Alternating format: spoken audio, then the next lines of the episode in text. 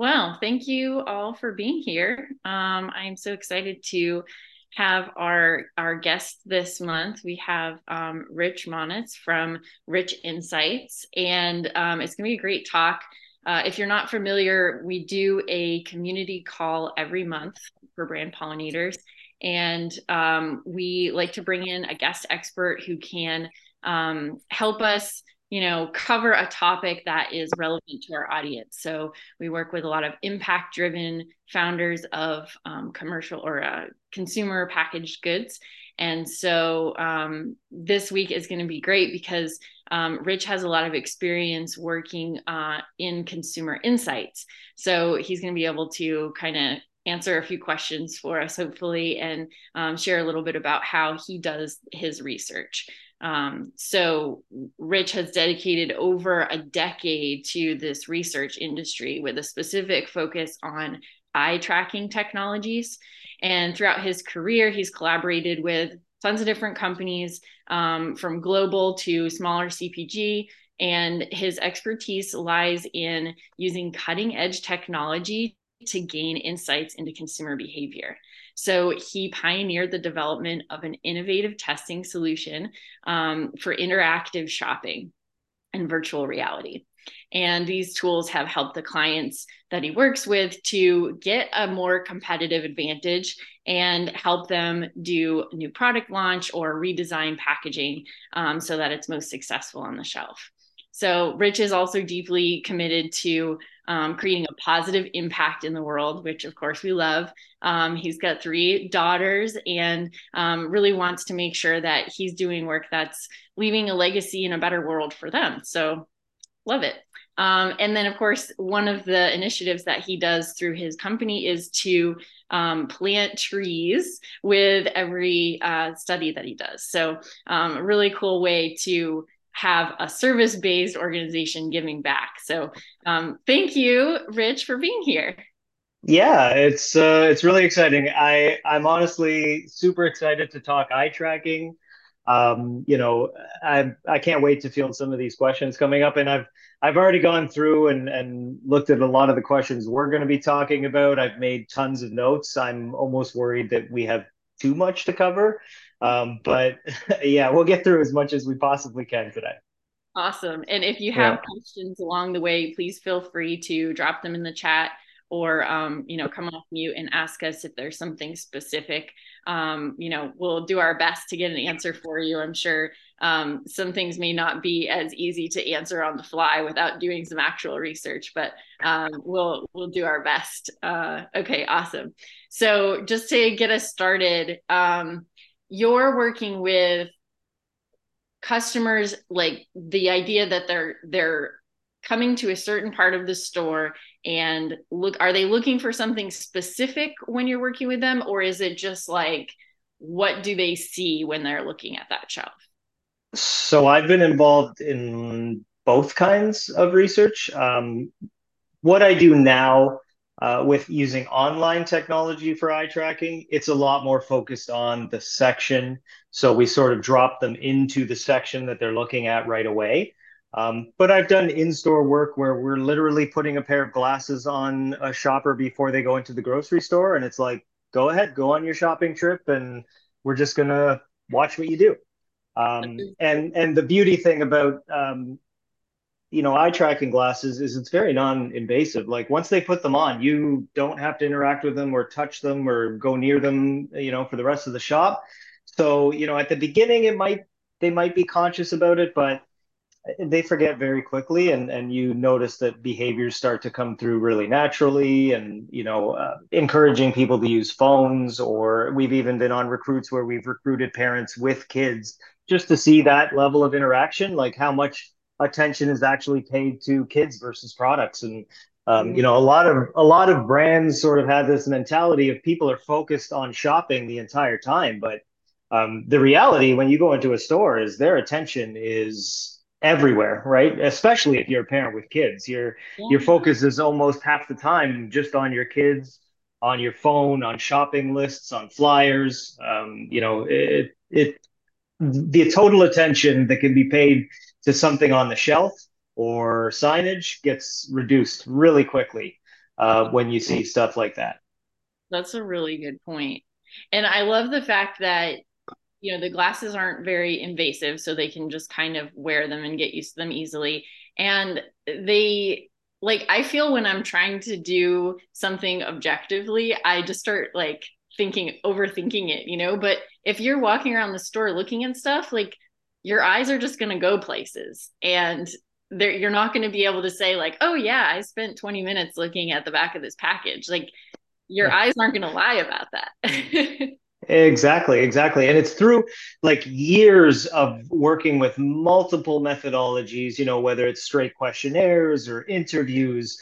Um, i've used eeg headsets where you're you know putting a wet cap on people's heads like we've spanned the gamut of, of technology trying to get a read on what shoppers are doing and get a better look at, at their a, a little more insight into their behavior right? Because it's one thing to have someone state something but to get a peek inside what's what's actually happening happening under the helmet you know in their head um, that's that's invaluable. And um, over the years eye tracking has been one of those things time and time again I've come back to because it's so reliable um, in terms of predicting success or failure um, and, and, improving on on what exists. It's been very very reliable. If I ever had a study that came down to you know people talking about on a scale of one to five and rating a bunch of things on metrics as opposed to I have all of the eye tracking metrics here that point to a certain package as winning, um, you know, I'm going to tend to rely on the behavioral metrics and then color some of the reasoning uh, with with some of that other qualitative stuff. Um, mm. But eye tracking has always been extremely reliable, and and like you said, you don't lie. Um, you know, if if something's noticed, it's noticed. If it goes unnoticed, it's it's tough to lie about something like that.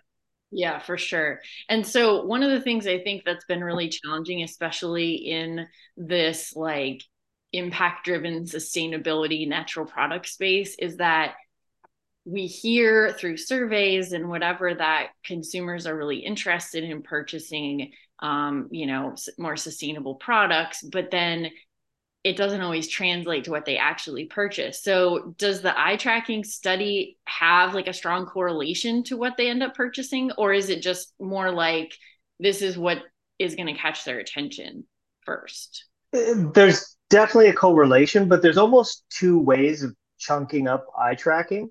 Um, and, and there's two ways I approach the study too. There's more of a macro view of how does a package stand out in its environment and then there's a more micro view of how well does it communicate what it needs to once it's noticed.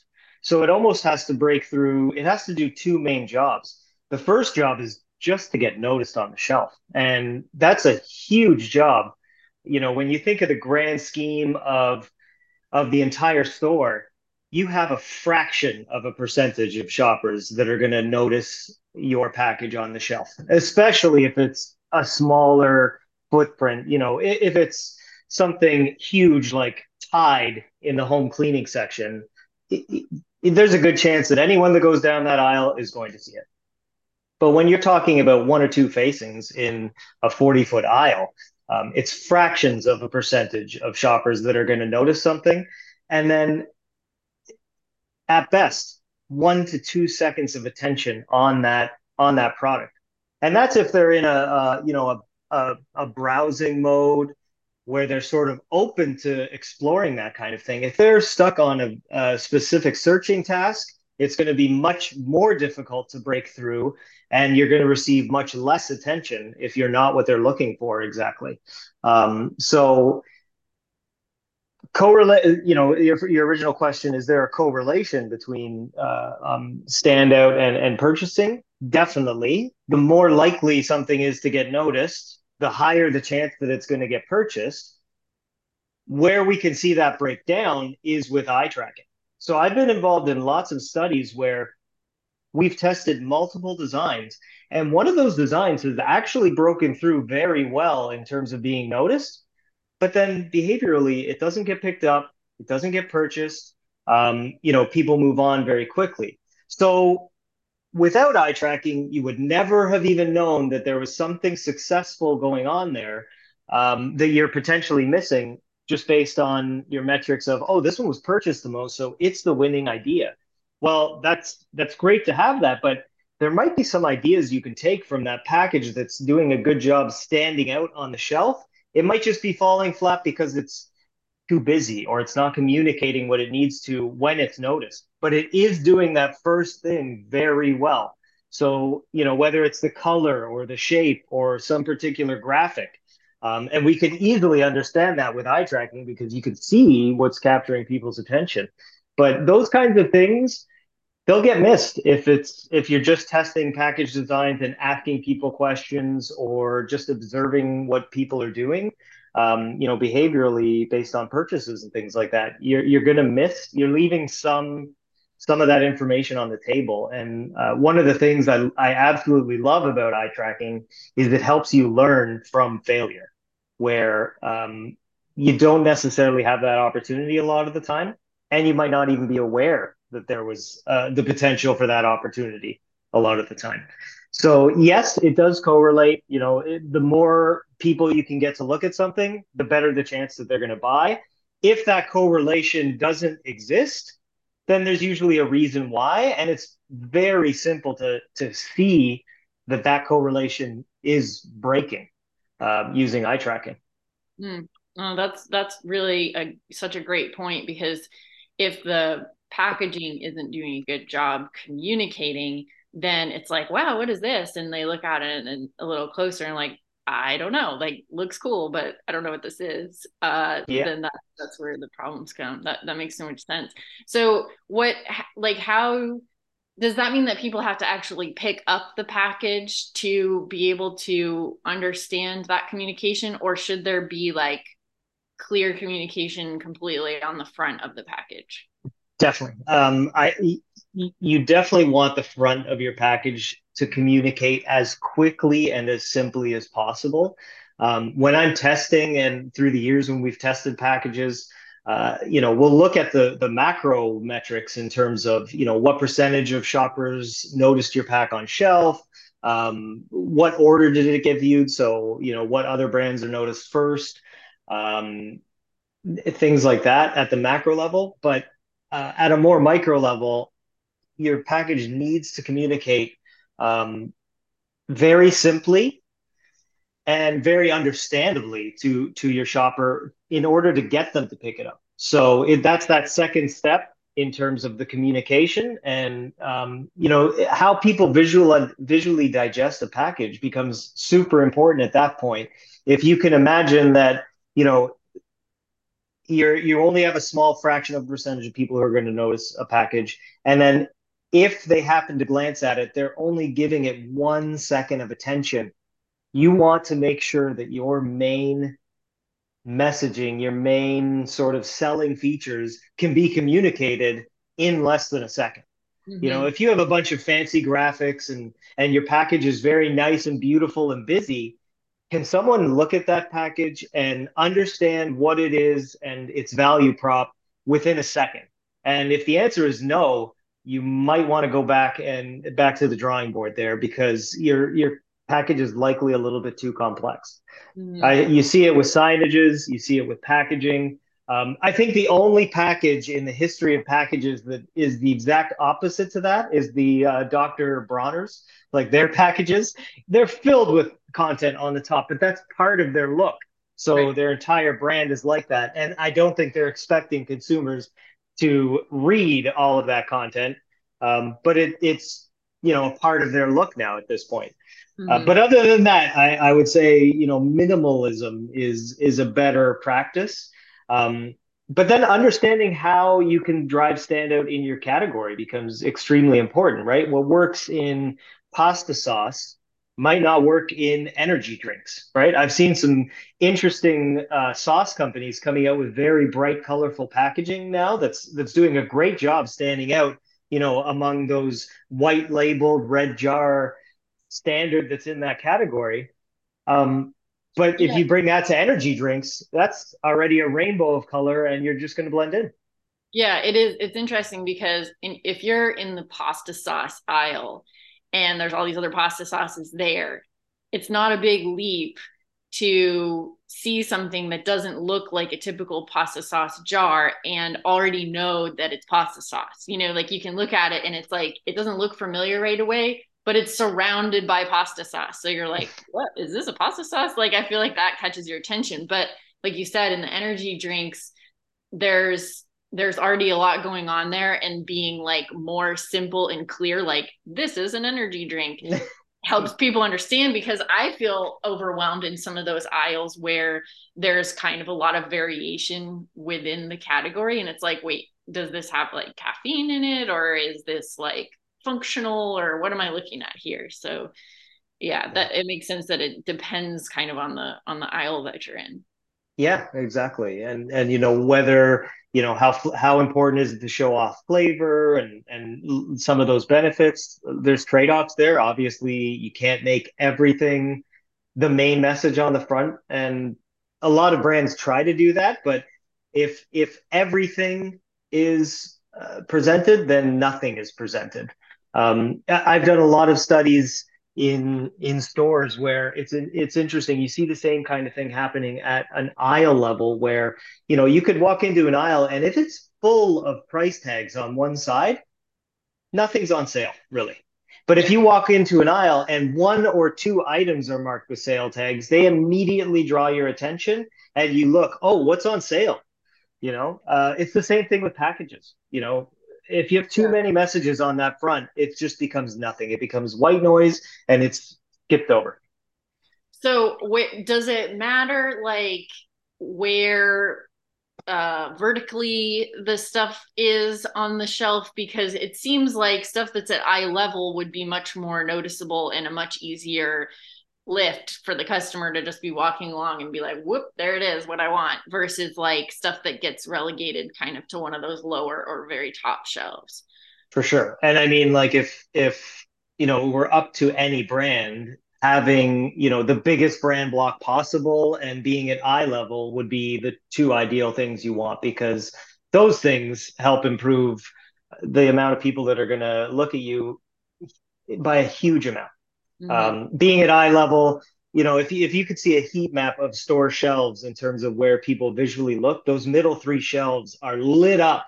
And then as soon as you move further away from that extreme, it becomes dead zones. So bottom shelf uh, is typically a dead zone, and top shelf is typically a complete dead zone, which is why you see a lot of stores take advantage of that by putting some of the more uh, the larger items on the bottom, like club stuff uh, same with the top shelf, like it might be an overstock shelf um, mm. because it really isn't shopped all that well.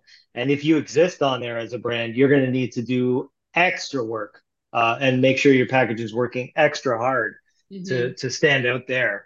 Um, some of the things that are more controllable, you know, if you can be placed beside the big visual anchor of the of the aisle, that's fantastic. If you can have a placement that's either to the immediate right of an, a, a large visual anchor to that section, or almost picture a reverse C, because that's typically what people do is they'll hit on a visual anchor and then start to sort of scan out like this around the shelf when they're in a, a searching mode.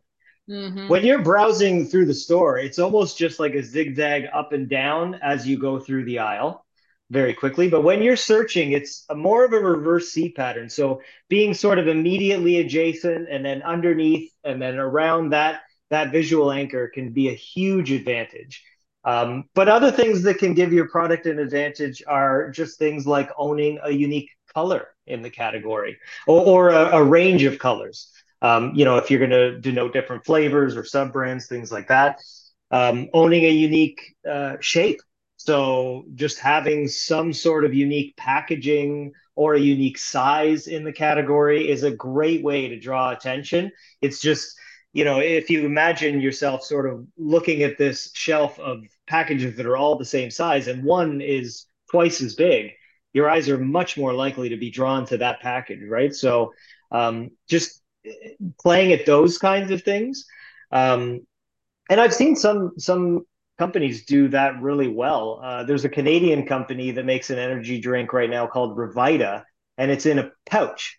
So if you can imagine a pouch sitting on this shelf with, you know, among a bunch of cans, all of a sudden it's like, wow, what's that pouch? You know, it's it's almost like a cheat code where and and now I've noticed some companies are starting to copy the pouch idea. So um, you know, that that's bound to happen, but it's initially it's almost like a cheat code. If you can own a color or a shape or a size, um, that that's a great thing to have so, in, in your category. Yeah, to go on a slight tangent here. So it made me think of HiBAR. We have Nora on the call here, and their product, it like their packaging has a picture of the soap on the outside, like the shape of what it looks like when you open the package. And I think that really stands out because it shows what it is. And I tell you, I have, you know, I have the product at home, but I was at a friend's house and I stayed there for the weekend. And when I was using their shower, they had the HiBAR soap and I knew it was HiBAR because of the shape.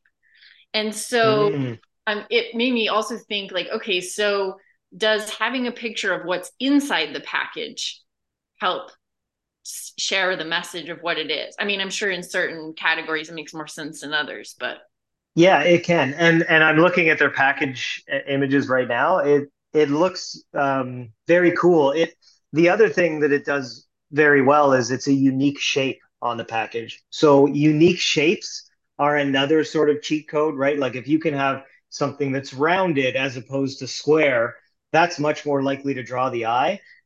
I find that a, lot more relevant when it comes to things like signage. Um, you know, if you have a shelf talker or something like that, like adding a rounded edge to that can really improve that. Um, but here, this package, it's a square package, but then it has a very prominent shape on the front. It, it helps distinguish flavors. It helps unify the the sub the brands and and all the different scents together. Um, I, think it, it's a it's a pretty good design in terms of calling out what it is on top as well.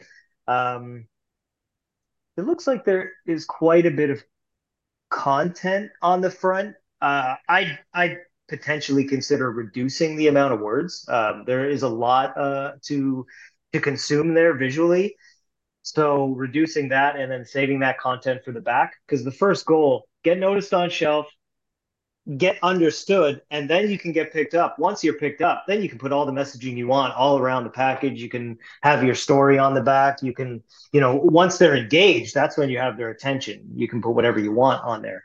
But mm-hmm. um getting it to work to do that first thing. Yeah that no that makes so much sense so i know when i've i've done a little bit of package design in the past and remember we had a debate about whether to include like pictures of the ingredients for like the food product or to have like an actual picture of what the final product looked like. Do you have any insights on like how that does? That that's varied um yeah. based on category a lot. You know whether it's a product image or um, a window into the product. Sometimes that's just an effective way, or or it's a clear package where you can just see the product. Mm-hmm. Um, I I think in in most of the research I've been involved with with if flavor is sort of an important part of your consumer decision tree where you know flavor is going to be a top consideration in that set then usually including an image is a very powerful tool um, you know, I've seen packages, companies where they they've had gone from a small image or no image to showing an image, and the noticeability has skyrocketed um, on the shelf because it was almost largely ignored before. And then you go to understanding what it is or better distinguishing flavors, things like that. So um, one brand that just recently did that that I, I really love their new package is uh, Snack Conscious they had like it was a very plain bold color package that sat on the shelf and it's very noticeable. Um, but I, you had no idea what was in there right? Until recently when they've actually started adding a lot of huge imagery onto their uh, packaging now you get it right away what it is and and and what it is um, what's in it and uh, it meets those sort of craving needs. You know if, if i'm in a browsing mode and i'm open to maybe try a different product I'm probably not going to look at one that doesn't show me what the product is if it's something brand new um, that I might not understand. Just the other day, I, I actually didn't buy a cereal because I didn't know what the cereal looked like, and it was for my daughters. And um, you know, they're weird about some certain shapes and things like that. So without seeing the cereal, I was just like, well, I can't make this choice until I go home and actually look it up.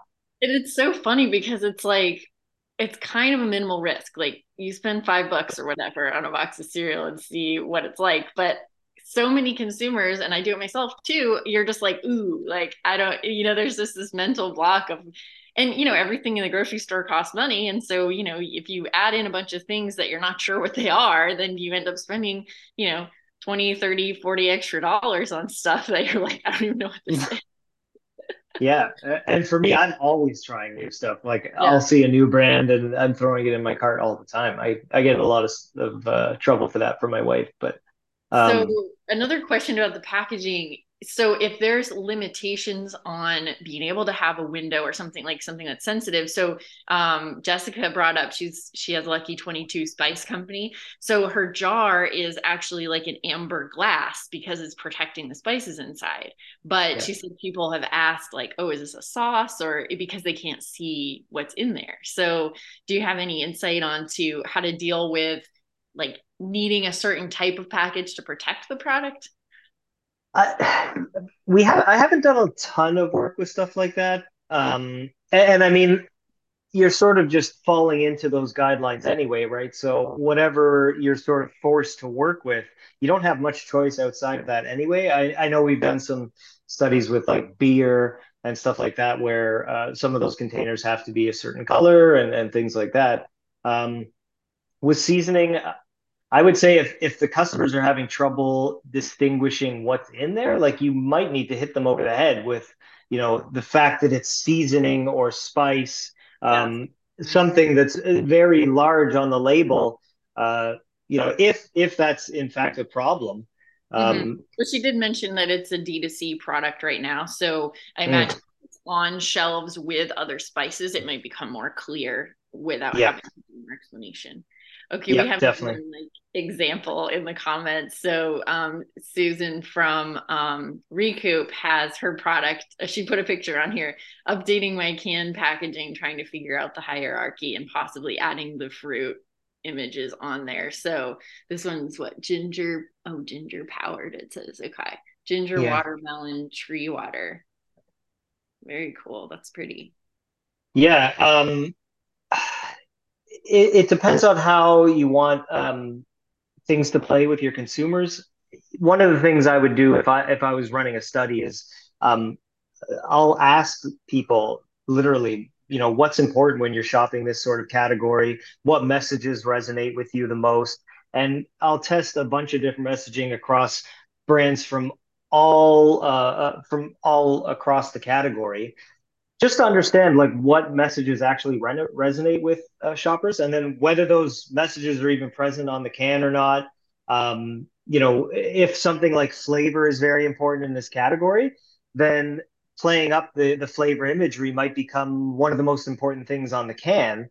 So understanding uh, you know how people visually digest that that can.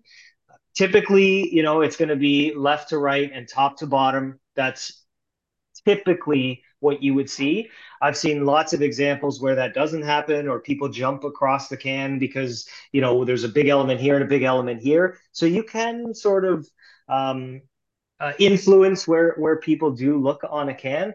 You know, I, I would say looking at the picture here, people are going to land on the brand name very quickly. They're probably going to go up to that resilience word and then down to the flavor, um, which probably is the right order of consumption there. Um, you probably want the brand to break through. You want some benefit to break through, uh, or or a sub brand, you know, resilience, uh, that kind of thing breaking through, and then and then the flavor. Those are probably the three most important things in that category to have breakthrough: uh, the brand, the benefit, and the flavor. Um, and whether that imagery resonates with uh, shoppers, you know, I've seen real imagery, artistic imagery. Those are things you can sort of test on the shelf at a more macro level. What stands out better? Um, what's communicating that um, that product better? And you can literally test that. Um, you so, know, it's yeah. tough to say. You know, it's tough to provide insight into you know, real art tends to work better than uh, animated art, or, or it really is category dependent. Um, and I've seen both work really well on on different um, products. So. Mm-hmm. Now I know um, this product is organic, right, Susan? Uh, yes, the, that version, that's the old can, old version, which wasn't. That's why it's not on there. Uh, okay, yeah. So it just reminded me to ask about the the like certifications that you would want to have on the front because I think you know I usually see a lot of like non-GMO callouts which catch my attention, and I don't know if that's if there's certain certifications that are more resonant with consumers on the front. Yeah, uh, definitely. Um, it, it, it can be a trade off, right? Like you don't want to show off too many of those things because you're going to detract. Everything you put on the front is going to detract from the potential of everything else on the front. So, you know, and you already have to put a lot of different things on there, especially in Canada. We have, uh, you know, bilingual laws here. So that adds another layer of complication. But communicating things like the size and servings and, and some of those front of pack materials that are almost non negotiable, you know, by the time you get up to, uh, some of those other things, you might be communicating six or seven different important things on the front of your pack. And already that's getting into the red zone in terms of some of those things will not be noticed in, within that one second of time. Um, well, just as an aside, I was listening to a, a webinar about, uh, I think it was fair trade. I can't remember, but they were talking about the recognizability of the different certifications yeah. and one of them like i was surprised at like fair trade was really high. Um, the non-gmo was higher than organic. And um, like rainforest alliance i think was the other one that was really high. And I realized that all of those had a pretty clear icon associated with them so that even if you didn't know what the certification was, like Rainforest Alliance has like a tree frog or something. A tree frog, yeah. Yeah. Yeah. And like Fair Trade has like a person holding a basket or something like that. And then um the the non-GMO has a butterfly. And so it's like even if a customer doesn't understand what the certification is, like maybe those do better because they actually have an image associated with them rather than just saying like USDA organic. They are, they can, depending on how important those messages are with your consumers or your purchases of your category, um, you know, it, it does make sense to prominently place them on the front. Sometimes they make more sense on the back. I've seen a lot of companies now where they're trying to sort of group certifications in together, you know, along the bottom where it's like two or three certifications that sort of have a similar look or iconography feel to them. Um, I, I think that's a really good way of calling out benefits. You know, very quickly, if there are, if there really are a lot that you need, like if GMO is important and fair trade is important to your consumers, and you need to call both those things out. Um, you sort of have to, but if you can do it in a u- more uniform way and group them all together, it makes it a little bit more visually digestible instead of spreading them across the can and and or across your product. And you know, I have to look up here for organic and down here for fair trade and over here for non-GMO. You know that that adds seconds that you don't have right. um, to actually understanding that product. So well, and maybe like having all those the like, depends on what like you said what your consumer wants. So if your product is in like Erewhon, then maybe those consumers are going to be looking for all these certifications versus if it's in you know similar conventional or like a big box store or something like that then you're trying to reach people that don't necessarily know what the certifications are maybe uh, for sure for sure, exactly. And I mean, at, at a, a high level, the macro standout on a shelf, that's not really going to change retailer to retailer. People are going to notice something that stands out. They're going to not notice something that blends in. That's fairly universal. It's sort of that next layer of comprehending the package and understanding the messaging that's presented on it that really separates different shopper types. So, um, you know, someone like me, I'm constantly looking for that gluten free certification because um, my wife and daughters are gluten free. So that becomes very important to my hierarchy.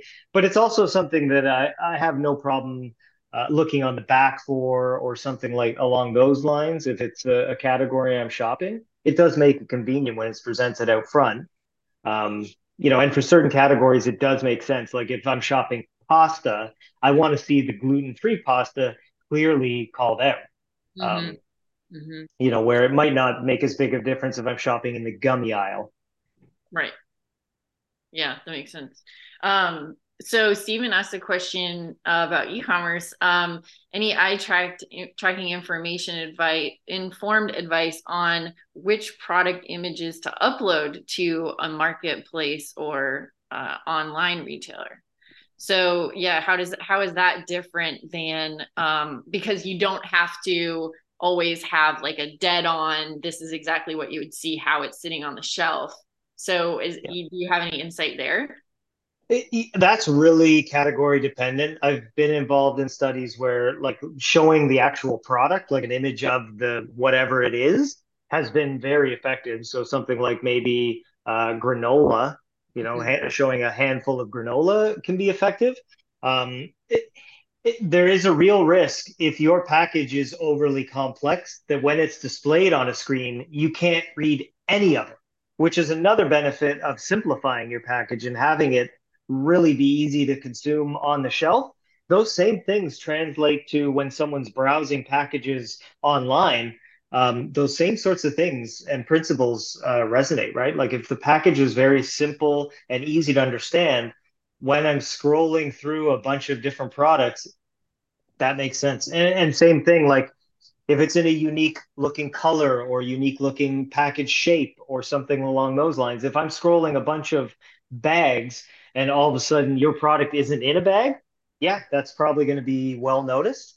Um, you know, so it, it really like things like that are very category dependent and really um, competitive dependent.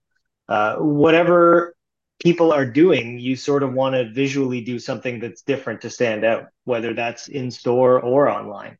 Mm-hmm. Well, and I think you do other um what was it called uh facial coding where it's like what are people looking at in terms of other content too right yeah yeah. We've worked with facial coding that works really well with um, testing dynamic content. Like if you want to test video content or uh, concept testing like you really get a raw natural reaction to someone's like oh like what's that kind of face? You know what i mean? Like where it's very raw mm-hmm. Re- reactions that people have. And facial coding is really interesting because it's so universal um, it spans cultures it spans ethnicities um, you know the way someone looks when they're happy is the same everywhere you are in the planet. It's the same for a blind person who's never seen facial expressions. It's the same for even in primate you could, they've studied you know these universal sort of emotional expressions um, so they're very very powerful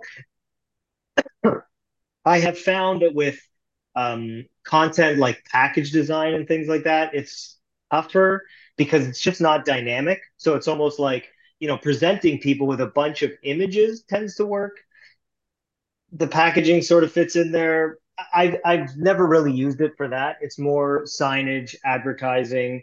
Um, it works really really well for, um, mm-hmm. especially if you're going for a certain reaction. Like if you're trying to get you know a, a, happy reaction or a fearful reaction out of someone, you can literally test hundreds of people and you know you see a graph on oh yep fear is spiking at this point. You're bang on.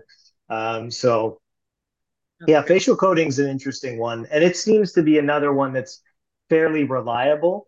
Um, it's also bonus another one that can be done online. So eye tracking and facial coding can be done using webcams, um, mm-hmm. which is sort of that space I play in now. In person eye tracking is amazing, and the fidelity is amazing, and it's terrific, but it's also very very expensive. Um, you know, some of the studies I was involved in, the retailer partnered with a brand and you know there's lots of people involved and we're talking hundreds of thousands of dollars and months of work um, where now we can you know there's even ai based uh, eye tracking that can sort of give you a, a really instant read on hotspots of you know a package or an advertisement um, and and that AI tech is is really actually pretty neat. Um, it it does it does have limitations for sure. It's not going to show you the order in which those things were consumed or or things like that. Little subtle things that might help you point towards something else. But I mean, early stage design, uh, AI eye tracking is great. Like, oh, uh, you know, I might need to bump up the size of this picture because it's really not breaking through um, things like that. So, and you could just like do that digitally, right? I mean, you don't have to have like the product developed and printed and in distribution to be able to try that. For sure. Yeah. I've worked with companies where um, we're working with literally a digital mock up. They don't even exist in store. We'll go into store and take a picture of, you know, where they would likely be. Mm-hmm. And then just digitally swap their brand in for a brand that's already on the shelf. Um, and then you can swap in a few different designs. So, you know, let's test three different designs before you're even in store. We can tell you which one of those designs is more likely to be successful. And you can probably learn from each of those designs to sort of create one new hybrid design that might be better performing than all three of any three of them could be individually. Um, mm-hmm. And that that's been an interesting thing too. We we started getting into some uh, virtual reality eye tracking when I was um, in my past life. And that became very powerful tool for being able to test multiple planograms in rapid succession. So we could have a shopper go into a Target, then shop a Walmart, then shop a Kroger. And we could take the best of all of those planograms and start to create like an entirely new planogram based on the top performing principles. And it's like, okay, now we've dropped you into this aisle that's a hybrid of those three retailers um, that sort of maximizes, uh, you know, the best things about all of them. So, hmm. yeah. A, yeah, that, that's awesome. Cause I feel like it, it gives, you know, smaller brands a little bit more power and there's definitely a way to, save a lot of headaches and a lot of expense um, to learn that stuff in advance rather than go for like buying the material and hiring a designer and getting it distributed and then be like oh people aren't really interested in this package. For sure. And and big companies make those mistakes all the time as well right? Like um, I, I worked on a study once for a sliced bread company and they had gone through uh, initially a round of focus groups where they had they were testing i think four different designs and one of those designs really emerged as people love this design it's the top performer it's sort of universally liked um, you know it has great imagery all these colors that they are used. We tested it and put it on the shelf and when it got put on the shelf and all you were exposed to was the butt the top of the package that they had put all their effort into didn't matter. And this new package design just flopped. Like it performed much worse than their current pack. So, you know, it was sort of one of those things where eye tracking caught that right away. Um, you know, noticeability plummeted and purchases plummeted. Um, it was something they corrected right away. Mm-hmm. Yeah, no, that makes so much sense. And it and it kind of ties back to that e-commerce aspect too of like you could show the top of the bread on an e-commerce platform but in the store they're not all stood up on end like that exactly right yeah. yeah. yeah and i've seen i've seen lots of examples where uh, companies do sort of assume you're going to be exposed to one part of the package and then in practice or in one of the retailers they're in it doesn't turn out like that. Um, that happens a lot in refrigerated and frozen sections where it's like, oh, we thought we were going to be sort of stacked where you see our front facing, or where you know you're going to be exposed to the lid of our tub, but all I'm exposed to is the front, and it doesn't have a flavor, it doesn't have anything on it. I have no idea what this product is. I skip over it. Yeah. Uh, you know, meanwhile, if you had seen the top, you would immediately be attracted. It's this bright, colorful thing you know, and and it's a complete waste in that retailer. Mm-hmm.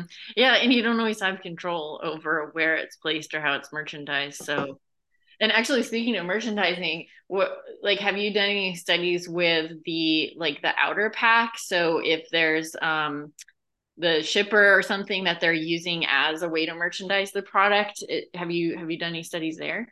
For sure, that becomes hugely important in um, a lot of the work I did front of store. So yeah. in convenience in front of store, where you know it's chocolate bars being put in their shipper, that's pretty much how they're merchandised. So it becomes a very important piece to how they are displayed and tested.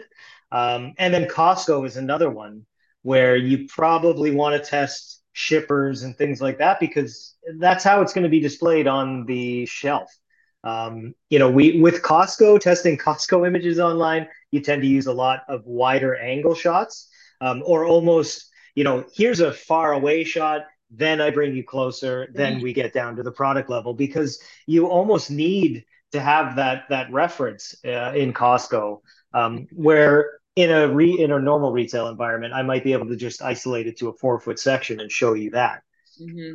as well, opposed to showing you a twenty foot section. Yeah, this is also making me think of the recoup um, packaging too, because you know you may be having those on you know, in a cold case individually, or they may be on shelf in like a four pack or a six pack or something like that. So um, the design of the outer pack is is going to depend on where that is in the store too, probably.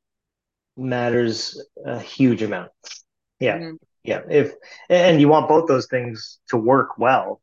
Um, mm-hmm. I've seen uh, companies where the the the they they put so much time on the package of the product itself and then almost no thought goes into the shipper and the shipper is what's displayed you know it's just like you've missed a huge opportunity here. Yeah.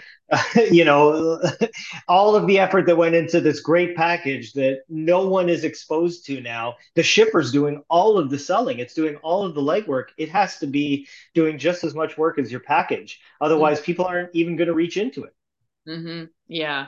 No that that makes so much sense yeah, yeah. So I had uh, I had a question on here that I wanted to ask, which is like some of the biggest mistakes you've seen people make with their packaging, and I feel like we've already covered some of those. But is there anything that stands out to you, or maybe just like something really unique that you saw that like totally flopped, or or maybe did really well that you weren't expecting to? That that brand, the bread one, is always one that I come back to because it, it just because it resonated so well in their focus groups and their entire internal team was aligned to this one package design. Um, I, I, did just think of another one too. There was, um, oh, it just escaped me. One second. There was another, um, what was it? Oh man, it was, was it a great like example. Pack, something with a pack on the outside. Oh, so great example. I was working with a kitchen organization company Okay. okay. So we were testing uh, Target and Walmart kitchen organization shelf sets. Picture like spice racks and like those clear organization things that go into fridges, things like that. Their original pack design uh, was sort of a light brown color, which I mean, there's tons of that color in the aisle already, right? All those bamboo yep. spice racks and things like that. That color exists in there in spades they were going to switch over to this like very baby blue teal colored packaging which i thought amazing. That's going to stand out on shelf so well. Uh, you know it's going to do well. We don't need to do this study. You can just launch this package right now. It's going to stand out. Yeah. and when we set up the shelf like it it was glowing. It stood out so well compared to some of the other things. And then when we went to actually uh, watch people shop this kitchen section it's almost completely ignored. Like you can see the heat map almost completely avoids this light blue section. And in talking with people, it's because they had assumed that it was bathroom related because of a such a strong connection with that teal color with bathroom. It's almost an association I didn't even know I had in my mind until someone articulated it and then you're like oh yeah that makes a lot of sense. And then it all falls into place as to why this section's being ignored. It's because i'm shopping for kitchen stuff and that's the bathroom stuff. So yeah. i'm ignoring it right? Like that's so crazy. I mean and like the psychology it it's so what I think is so cool about using the eye tracking studies and like studying actual behavior is that like psychology it plays such a huge role in it that it's not you're not guessing. It's like people you know associate certain things. And i mean color is a little bit more elusive. You might not have thought of that at first but um yeah it's like they're sort of there or there's like already biases or like cultural things in place yeah. that it, it's just kind of already in their mind. They're making shortcuts um, before you know without thinking. And and that's exactly where you have to catch people because their their brain is going to make shortcuts and you want to yeah. be something that they that catches their attention not something that gets ignored right? Because yeah. if it doesn't if it doesn't like make sense in their brain then like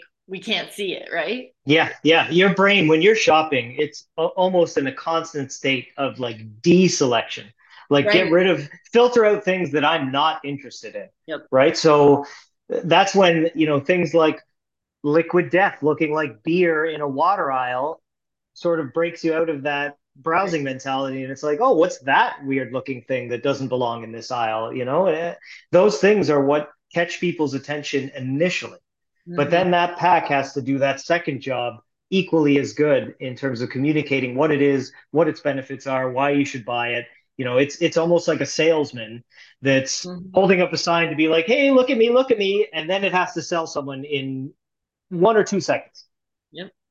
Awesome. Well, I, I mean, I think that's like a great summation of of the conversation, and we we are getting close to the end of time here, so I just want to leave a couple minutes in case anybody had any other questions. But I feel like we covered a lot of of what I wanted to hear about, and I do also feel like we could talk uh, for another hour because it's just like so interesting. Yeah, for sure. You could you could have an hour just on uh, almost any one of these things just across categories and across retailers like there's so much opportunity there um, to test and and to stand out mm-hmm. um, you know and and what works in one category will not work in another. I've seen that time and time again. So understanding your category is is really paramount. Like what is the messaging that's important to your consumers? And and even thinking about am i trying to attract new consumers? Because the messaging that they want to see might be different than you know what your current customers already are concerned with. So um, you know there's also a balance there in terms of attracting new versus uh, maintaining your old customers too like there might be some key message that would attract new customers that you didn't even know about uh, mm-hmm. that becomes very very important um, so yeah, no, that's fascinating. I love it. Okay, did we have any other last questions for Rich? Uh, I just want to make sure that we we answer any questions that you had, and then um, what's a good way for people to get in touch with you if um, they want to learn more or they have any other questions that they um, that they didn't get to ask here?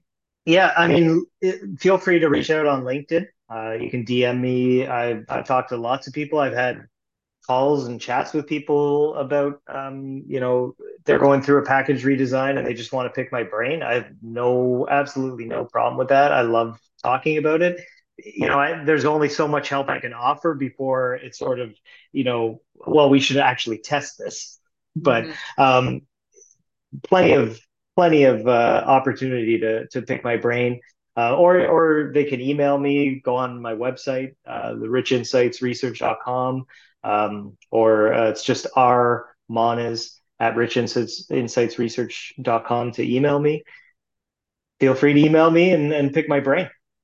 Awesome. That's a great offer, guys. If you are interested in learning more about these eye tracking studies or how it could help you with your products on shelf, definitely take up Rich on his offer. And um, if there's anything that comes up afterwards, feel free um, reach out to me if you have any other um, questions or uh, suggestions um, for how we can better provide um, insights for you, please let me know. Um, my email is kate at brandpollinators.com. Definitely sign up for our email newsletter at brandpollinators.com, where we send out information every single week that helps impact driven brands to grow and scale. So thanks, Rich, so much for being here. It was it was great chatting with you and hopefully yeah. I learned something today. yeah, it was fun. Thanks a lot, everyone. Awesome.